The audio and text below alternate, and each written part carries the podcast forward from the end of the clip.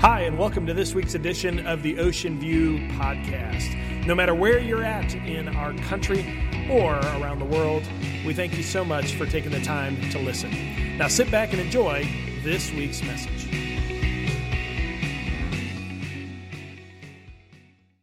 Good morning.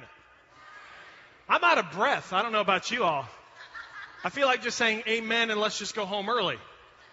Because I know some of you, you came here for the master, not the masters. I know they're teeing off, and, you know, just going to give this, for those of you who don't know golf, you just got that, I know. For those of you who don't know golf, they teed off a little earlier this morning on the masters, and so I know some of you are going to be having your phones and kind of just paying attention and watching a little. Here's the only thing I'd ask. When someone makes a good shot, and if it's the middle of my message, just shout, Amen, instead of, you know, cheering. Amen. That'll make me feel better, okay? All right, good. Uh, my name is Terry. Uh, I'm one of the pastors here on staff. It's a joy to welcome you here, especially if you're a new visitor. Um, we're excited that you're here. And today we celebrate uh, the beginning of Holy Week. And if, you, are new to Christianity, um, Holy Week represents uh, Palm Sunday all the way through Easter, um, and it signifies Jesus Christ moving towards Jerusalem, understanding that he was about to go to the cross and to sacrifice his love on our behalf. And uh, many of us, we, we confuse Holy Week with Good Friday through Easter. But there's a reason why we call it Holy Week, because it really starts today. And that's what I'm excited about sharing with you today as we kind of open up Scripture and we begin to look at that story. And hopefully, I can draw a few things out that you've never read before. And most importantly, hopefully, today when you go home, tomorrow when you're at work, or when you're going throughout your day, um, you'll have a few items that you can be thinking of to really help you truly make this week a holy week. Now, let me set up kind of where we're going today. Uh, we're talking about the triumphal entry when Jesus Christ is about to head into Jerusalem. And, and what he's going to do is he's going to talk to his disciples and he's going to tell them some stories and then he's going to send some disciples ahead to get him a colt or a donkey, as it says in Scripture. And we're going to draw some things out. And so if you have your Bibles, you can turn to Luke 19, uh, starting in verse 28. And in just a second, we're going to unpack that and we'll follow along on the screen in just a second. But to kick things off, um, yesterday, I love how God gives pastors illustrations and real life illustrations. Yesterday, uh, I was at a travel baseball tournament and I helped coach my son's travel baseball team. And uh, I was there, and I'll just say it wasn't a good good day for the travel team. It was, uh, you know, there was no joy in Mudville, so to speak. We got walloped twice yesterday. But uh, I'm there and I'm, I'm, just helping out. I'm in the dugout. And uh, if you don't know baseball, let me kind of try and keep everyone together. Um, bottom line, when a pitcher has a ball and a pitcher makes a throw to home plate, he has to be consistent. Every time he gets it, he pretty much has to do the same motion. Um, you're not allowed to change your motion because it can deceive a base runner, and that's, that's illegal. And so uh, we're staying there. We have our tying run on second base. It's late innings. And so we're all excited. And all of a sudden, the pitcher gets on the mound, and after throwing like this pretty much every time, he does this. And does that. Well, that's, that's illegal. And it's called a balk in baseball. And so uh, here's what coaches do. So we're standing on the sidelines, the fans, everybody sees. No, there's, even if you don't know baseball, like, there's something not right about that. Well, the pitch went to the backstop, which means behind the catcher. So our runner moved from second to third base. Now, a balk or an illegal pitch means a runner gets one base. So our base runner already got his one base. So basically, it wasn't a big deal. But the umpire never called a balk. And as coaches, we're there to basically call something out so that way in case it happens again the umpire will see it. Because sometimes the umpire you know they miss things. I get it. You know we give them grace. They, they do a good job. So as a coach i'm standing on the side and, and the, the fans are yelling a little bit and, and i'm sitting there and true story and i'm not making this up to try and sugarcoat it. All i did was i said very calmly in this voice exactly how i said it. I said hey blue he has to be consistent with his delivery. That's all i did so, which is, if you've ever coached baseball or been a part, that's nobody. That's what coaches do. That's what we're there. I wasn't rude or anything else like that. All of a sudden, true story, the umpire turns and goes, "Time!"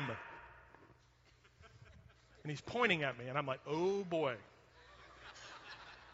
And he says, "Coach, I've had enough." And I'm looking. That's the first thing I've ever said in the whole game. So I did what every pastor who's wise would do. I said, I don't know what you're talking about. It was this coach, not me. No, I didn't do that. I didn't do that. And I'm standing there, and the next words out of his mouth is, he got the base anyway, which I'm thinking, so you're admitting that it was a balk and you missed the call. Good, thank you very much. I didn't say anything. He says, and another thing. Now, I'm standing one foot from the dugout, and every coach in the field is outside the dugout. And he goes, Get in the dugout.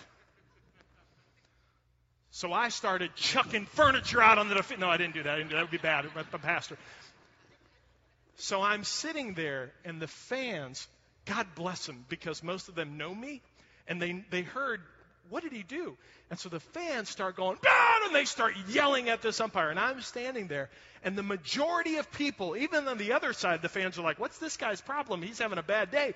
And everybody is yelling at this umpire. And I'm standing there, and I am biting my lip. I'm like, I'm a pastor. God bless you. I'm going to pray for you. And I make a decision in that moment to go against what consensus and the majority are doing. And I bite my lip, and I take one step, and I get in the dugout, and I nod my head. And meanwhile, our coaches are going crazy. Everyone's going crazy. Things calm down. Um, you know, after the service, I said, God bless you. Um, don't come to my church. No, I didn't do that. I didn't do that. That would be bad. No, no, no. Um, but anyway, here's the point.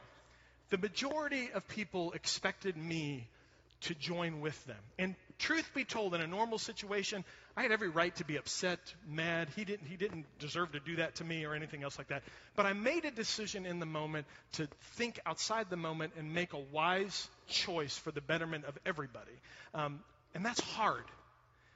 It was really hard. It was hard after the game. Everything in me wanted to go and give that umpire a piece of my mind. But I didn't. And I think in our lives as Christians, there are moments like that that happen every single day, and we wish we can have back, and we wish that we could go against what the majority of everybody would expect us to do, and to be able to say, you know what, I'm not going to do that. And that's what Holy Week draws us to. It draws us to standing out instead of going with the majority. And I'm going to explain that in a sentence in a second. But let me kind of introduce the story and we'll get to it. Jesus Christ is with his disciples. He's on a road and he's heading Jerusalem, and we'll unpack it from here. Here we go. In Luke 19:28. After telling a story, Jesus went on toward Jerusalem. Hold on to that. Jesus went on toward Jerusalem, walking ahead of his disciples. As he came to the towns of Bethphage and Bethany on the Mount of Olives, he sent two disciples ahead. Now, I love the Bible. And if you've come to our church, you know I love it because there's so much that we just gloss over and read past because we don't understand it, we don't know context. And that passage, I just, you know, you're looking at me saying, well, Terry, so Jesus was telling a story. He sent two disciples ahead. What's the big deal? Oh, there's such a big deal to this. Because if you understand geography and you know exactly the location of where Jesus Christ was walking, you know that somewhere earlier, a couple years earlier in Jesus' ministry, that something really important happened on that same road to Jerusalem. You see, a while ago, when Jesus was about to start his ministry, he allowed Satan, the devil, to tempt him. You could read about this earlier in the New Testament. And Satan was around the same area that Jesus was walking. And he met Jesus and he said, Hey, Jesus, I know you're hungry because Jesus hadn't had anything to eat for a long time. And he said, Hey, Jesus, I know you're hungry. And hey, you're God. And you see these rocks right here, right around this area where you're walking. I want you to turn that to bread so you can feed yourself. I mean, you're God. You can do that. No one's looking. It's not a big deal. And Jesus basically said, No, I'm not going to do that. There's a greater mission here. I am God, but I also am here for a mission and a purpose. And I am fasting right now to prepare myself to be ready for a journey to do my ministry, and that would go against my mission. And Satan goes, All right, hey, go to Jerusalem, and I want you to stand, and I want you to look at the city, and I want you to throw yourself off. And since you're God, the angels will protect you. You're not going to die because you're God. So go ahead and do something, show something. In other words, go against why you're here. And Jesus again withstood the temptation. And could you imagine if you were Jesus? You're God. I mean, if you're hungry and no one's looking, there's a rock, you can turn it into pizza. I changed it, bread pizza. I like pizza. So I pizza, you can make pizza. He's God. But he chose not to. Why? For a very strong purpose. And what I love about the passage I just read for you is Jesus Christ chose. Now, it was a very common path, I know. But Jesus Christ chose right before he's going to the city to walk along the same path where he was tempted once to change his mission. And he didn't.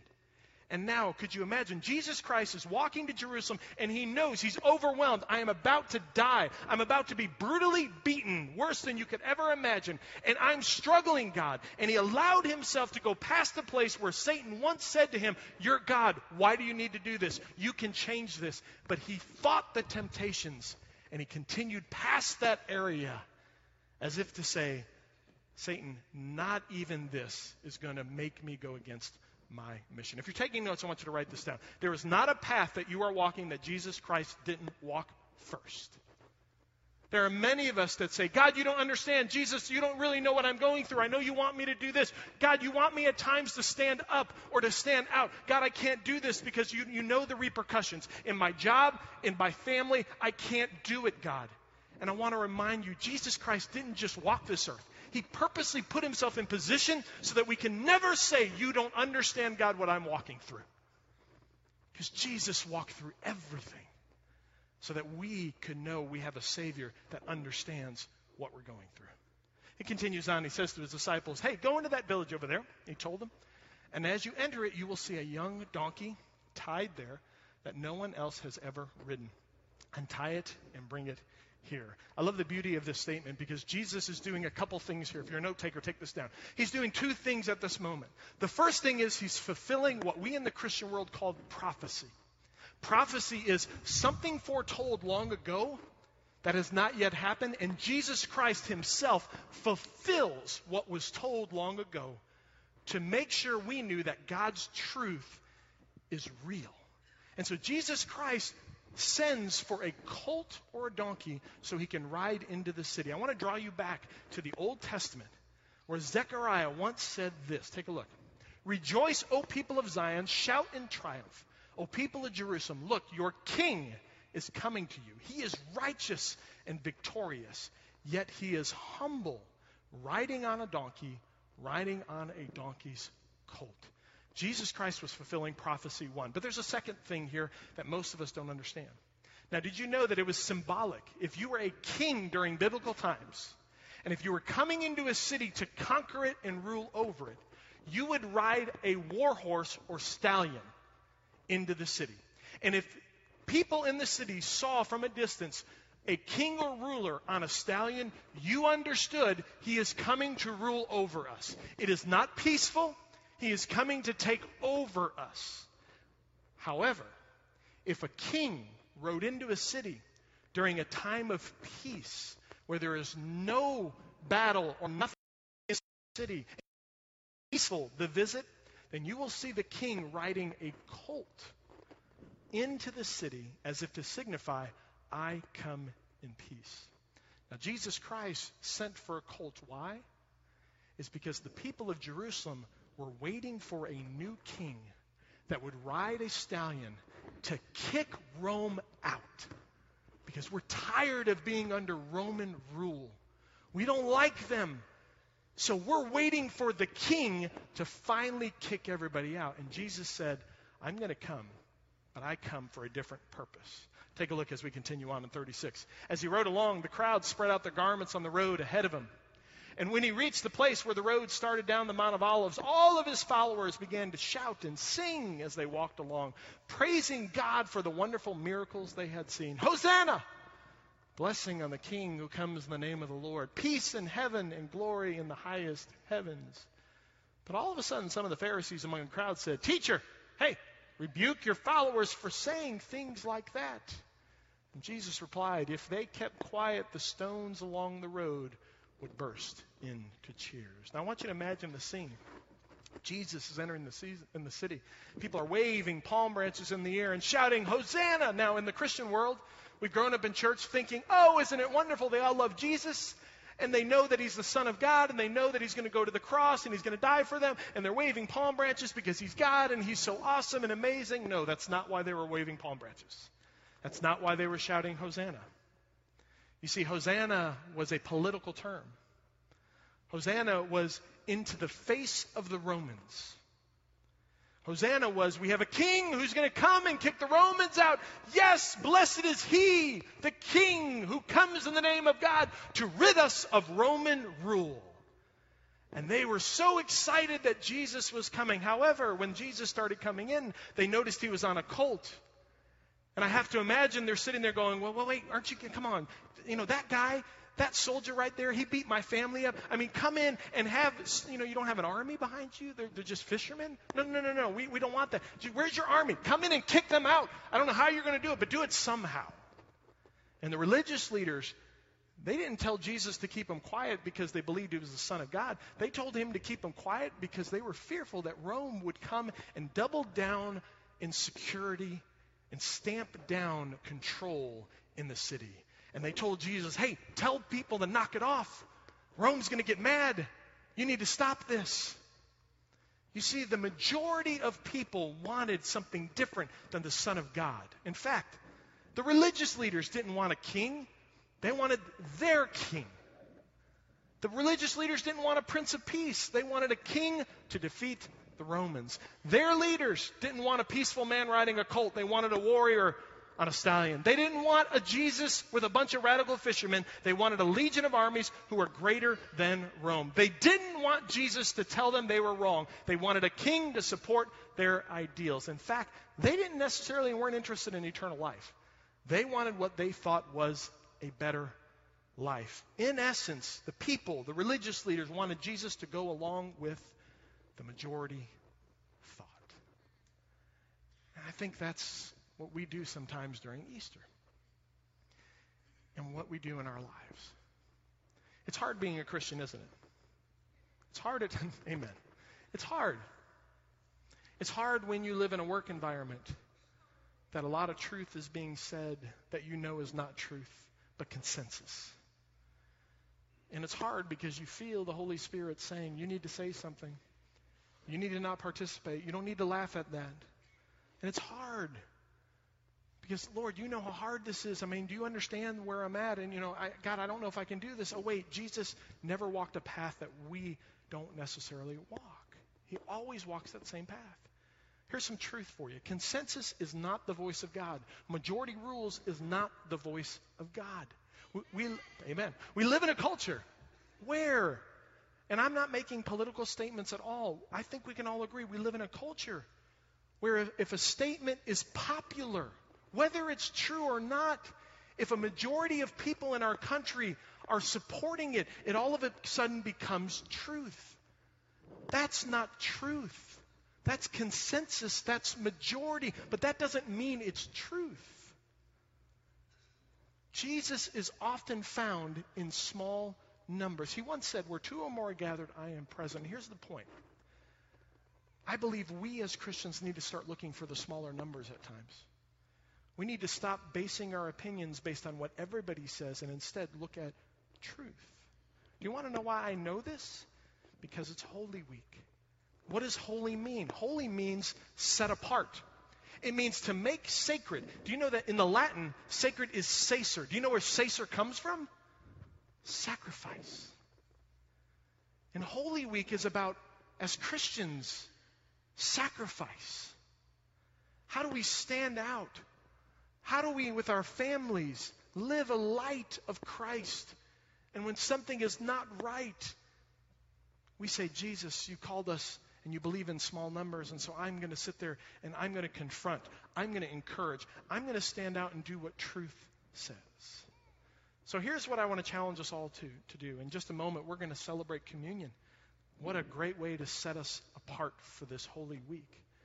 But very practically, how do we put holy back in Holy Week? If you're taking notes, here are four, four choices you have this week that you can participate in to help you put holy back in the week. Not just Good Friday to Sunday, but actually all week long. Number one, go small. Do something small for God this week. So many of us, we either go big or go home. I don't believe God wants that. I believe He loves the tiny steps of faith we take each day to grow in our relationship with Him. So if you've thought about, I'm going to give this up today and I'm never going to struggle again, and then by about after two hours, you do the same thing over and you say, Well, I give up. I'm terrible. I'm awful. God doesn't want me. That's not what a relationship with Christ looks like. Do something small first. Pray for the first time in a while or ever. Some of you haven't talked to God. You, some of you have been Christians for a long time. When was the last time you prayed? Some of you who don't know how to pray, it's very simple. It's called talking to God. You can have your eyes open. You can close them. You can get on your knees. God just wants a relationship. I can promise you that. Secondly, read the Easter story this week by yourself or as a family. We've been challenging everybody this week invite a friend to Easter service. The number one reason why people do not go to church is because nobody invited them to go. Number two, be the minority. Don't go with the crowd. Stand out for God. Sometimes you need to look at where the crowd's going and ask yourself, is that true? Or God, have you called me to be the voice of reason? Number three, my favorite, humble yourself, ride a donkey. Ride a donkey. Now, let me tell you why riding a donkey is really, really important. Do you know after, after both games, or after the first game, actually, we got in the car and we had to go to lunch. And I had my son, he wanted to ride in the car. My son gets in the car and he goes, Dad, I can't believe that umpire said that to you. And I said, Yeah, I know. It was, it was interesting. He was having a bad day, son. Yeah, but you know what? I mean, Dad, you know, I mean, you, all the fans, they were mad. I mean, coach, our coach was mad and everything. I go, I know, I know. And he goes, Oh, I can't believe it. And I said, Well, son, I said, let me ask you a question. I said, What did I do? He goes, Well, you didn't do anything. I go, Right. I said, Do you think I should have done something? I expect you to go out there and give him a piece of your mind. And I said, Okay. I said, But why do you think Daddy chose not to do that? He said, Because you'd have gotten kicked out. And I said, Yep, I would have gotten kicked out. I said, Let me ask you a question. What do you think that would have done to the crowd in the stands? Oh, they would have gone crazy. And I said, Yeah. I said, What do you think that would have done for our team? And he says, Well, we probably would have all mad and not focused and, and probably just not able to play much more after that. I go, Right. I said, So do you think it was a wise choice for daddy to bite his lip? And he said, Probably. And it gave a great opportunity for me to pour into my son. And God brought that because I didn't bring it up to him, he brought it up to me. Here's the point when you humble yourself and you ride a donkey, sometimes you have no idea the lessons you are going to pass on to others. And I was blessed because my son brought it out, but my son and all those kids were watching me. And I'm never going to have a conversation with them, but I know God's going to use that as an example to them in their lives. And how many of us need to be that example for others? Number four, mind whom or what you're celebrating this week. Why are you celebrating Holy Week? I want you to have fun. I want you to be a part of all the traditions. I want you to have Easter egg hunts. I want you to enjoy yourselves as a family, have an amazing Easter dinner. But I also want you to not forget and to mind what you're celebrating this week. It's important for Holy Week to remember that no matter whether you believe you can do what I just said or not, that Jesus Christ can identify with any situation or struggle that you've experienced or are experiencing. And so let's, as believer in Christ, truly make this a holy week. In just a moment, our servant leaders are going to come forward. And they're going to pass elements, bread and wine, represented by crackers and juice. And as they pass it in front of you, here's what I'd like you to do. If you're a believer in Jesus Christ in this room, that you're invited to the table to participate, I invite you to grab both elements and hold them and talk to God, maybe for the first time in a long time. At the, after everyone's been served, I will come back up and I will lead us to receive the elements to participate in Holy Communion. Would you pray with me? Heavenly Father, I thank you so much for this time. And God, right now I ask for you to search our hearts. And God, we lift our hearts and we ask for your forgiveness of sin. And God, and we ask you to come in and to cleanse us and to cast our sin as far as the east is from the west because we don't want anything separating us from you.